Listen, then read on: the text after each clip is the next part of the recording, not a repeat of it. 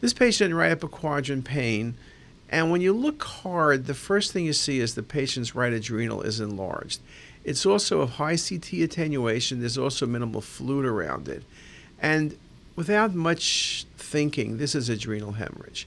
Now, adrenal hemorrhage on the right side can be due to trauma, but no history of trauma, and I don't see liver injury or renal injury.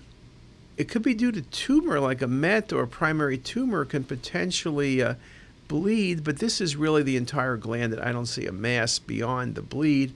And this patient, when we got more history, was on Coumadin, and this was adrenal hemorrhage. But it's a classic appearance, oval, high density.